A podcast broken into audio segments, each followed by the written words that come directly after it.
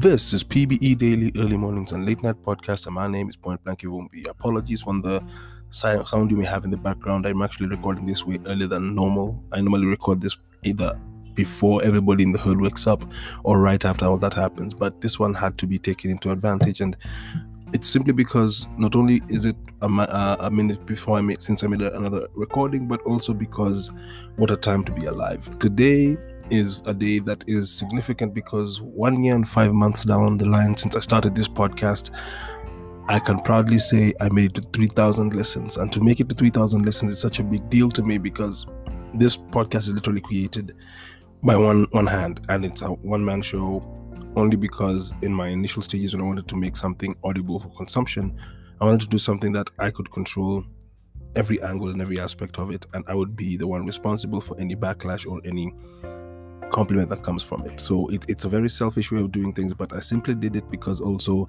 it's lesser moving parts than making a whole machine come to life. And it actually ties into what I want to talk to talk to and talk about in this episode. And it's with the privilege that comes with technology being so vast and being so available and, and accessible. I have taken the liberty of making a lot of things come to life and making the fruition of those things come to life is truly key to me. Because what I don't want to do is make creations and then complain thereafter. But also, I feel like the mistake I make is by worrying about how it will be perceived or consumed thereafter, I hide and not do the work. It's a form of escapism because now, in many cases, I'm always intuitive and I'm constantly in my own head when I'm making things come to life. And because of that, the thing that fails is the fact that I do not come forth and do what needs to be done. So it ends up not meeting execution. The execution part is what I'm supposed to be doing. It's been four years since I made my last comic book. And even though I was marinating on the ideas and I didn't have clear cut ways of making them happen, for some reason, when it comes to time for me to actually release the books that I should, it is in a perfect execution, in the perfect way to be received. My hesitation normally is because I'm uncertain about certain things I do. For example, when I'm making my drawings, I sometimes hesitate to make the rendering of shading because I'm still questioning if I have the style that I'm thinking about down packed. It's it's it's one of those weird nuances where when I was 19 years old and I was deciding to get into the world of visual art, I wanted to have not one style to be pigeonholed by.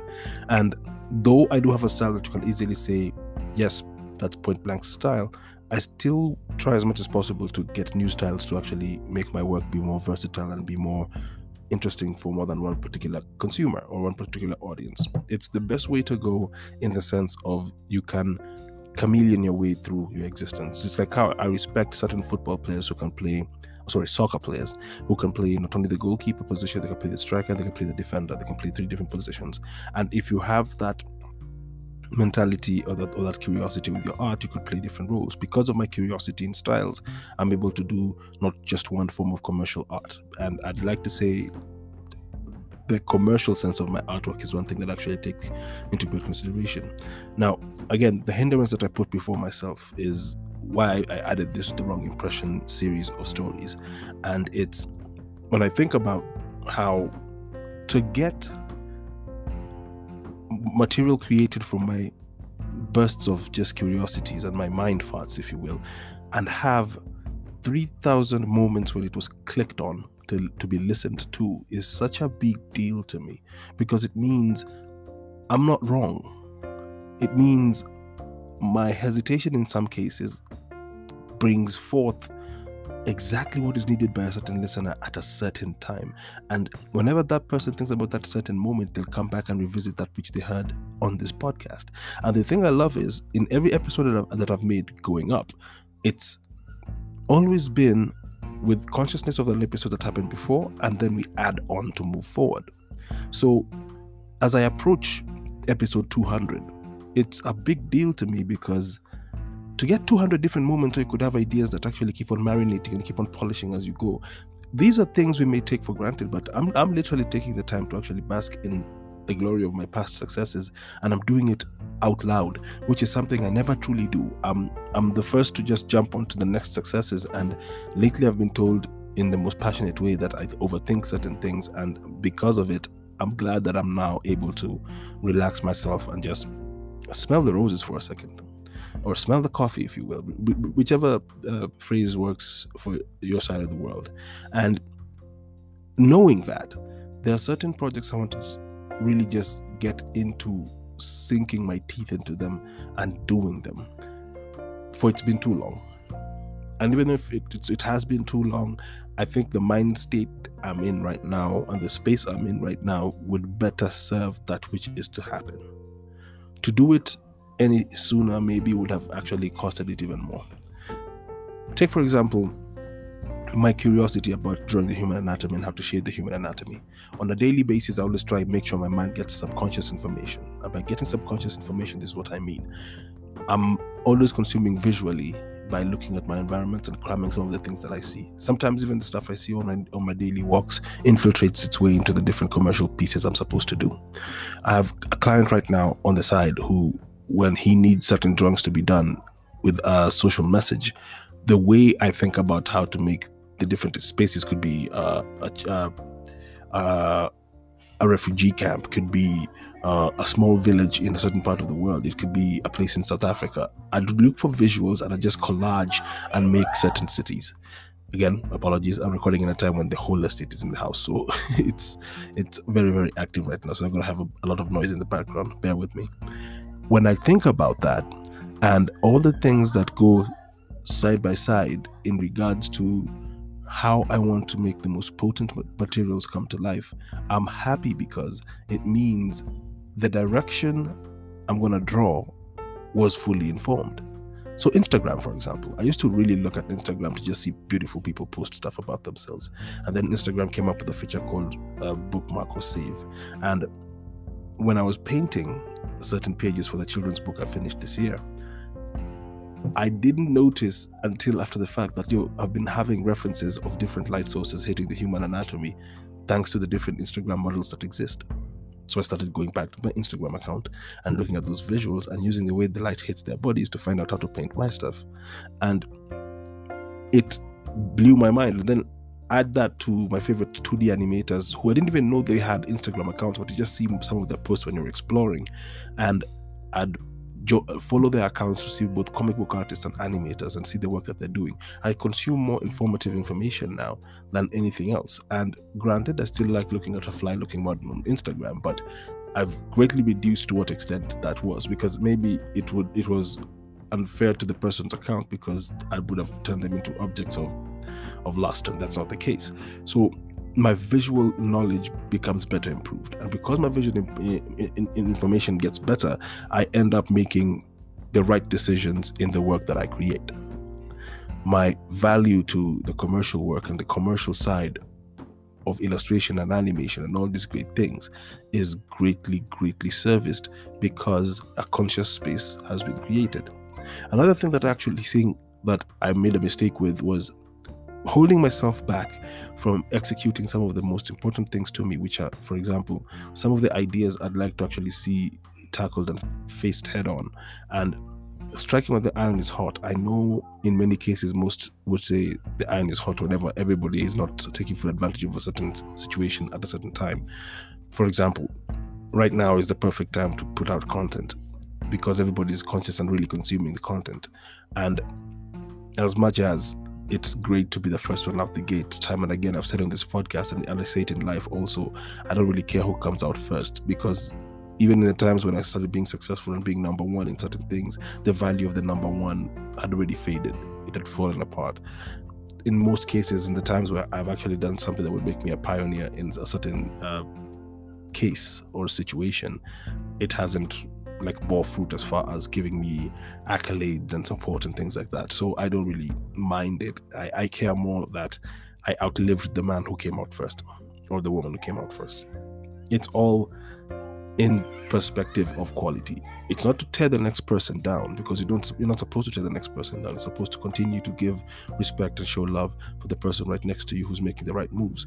In my case, I prefer to keep myself on the knife edge and to keep myself in a perspective and in a view that you can't really question how far I take it. You can't really question if I'm going to take it as far. I had, a, I had two phone calls in the last couple of days, and one of those phone calls was with a person who literally gave me my work ethic. I used to think a lot like an anime, an illustrator, and a, and those gypsy type illustrators. And I say gypsy type illustrators is you move to the wind and you move with the flow. You have the freedom to just take liberties and say, I, I work when I feel like working and stuff like that. If it wasn't for this one individual, I wouldn't have given myself the knife edge thinking that would lead me to being successful as far as laying down the blueprint of you have to use and capitalize every hour of the 12 hours of the day. And yes, you can work as a midnight marauder, maybe do that over the weekend at your own pleasure, but you have to capitalize off of the 12 hours the sun is out. There's something about putting those hours to value that really counts. And I have to give this man respect. And it's a gentleman by the name of David Ngatia. He he's the guy who he, the first two, three years I was a handful but he was on my ass. He made sure he followed up on everything and he made sure I stayed on the sharp edge and the cutting edge of how I'm supposed to do things. Nine years working in the same space with this person, I got to see how to run a company by watching this man run a company. I've never really run my company because it still has a staff of one. And as much as the, com- the company hasn't done much outside of publishing of the first four books that we did, I am grateful that I get to watch in the field because another gentleman I spoke to, shout out to him, Tony Tone, and Tony was one person who said he loves the fact that in his field he got to learn on the job. We don't get enough time to be mentored by people. In my case, I had a resource that was to be of great addition to the company that David has. And by working with David, I ended up even bettering that which I am by making me know the protocols and the angles and the procedures I'm supposed to face. Even not only from him, but even from everybody else in the staff. The, most of the people in the staff who've been there the entire time I've been there, we've been able to actually better ourselves. But it also lead me, leads me to something else which I feel is kind of heavy, and I hope I can actually cover it in the next eight minutes. And it's the the impression made by most people when they want to be bosses is they want to be the guy who actually says what needs to be done and let somebody else run it what I learned from David and what I've learned from two examples that I'm actually using as a, a visual on this uh, podcast episode is the gentleman known as Todd McFarlane, who I spoke on in the last episode of this podcast, and a gentleman who he, he created Image Comics with called Jim Lee. Jim Lee was the, as Todd used to call him in passing, he was the company man. Jim Lee would be okay being in a staff situation where he has his own boss who takes care of things for him and Todd would rather not have people stand in his way when he has ideas he wants to actually execute. And he's the first to say that he'll fall flat on his face when he does something wrong. And he fesses up to it. And because he fesses up to it, he realizes, okay, you are so not conscious of the path you were taking and the harm it may cause. You care more about getting it done because you've been told no so many times that it matters more to you to actually execute and get things started and get things done.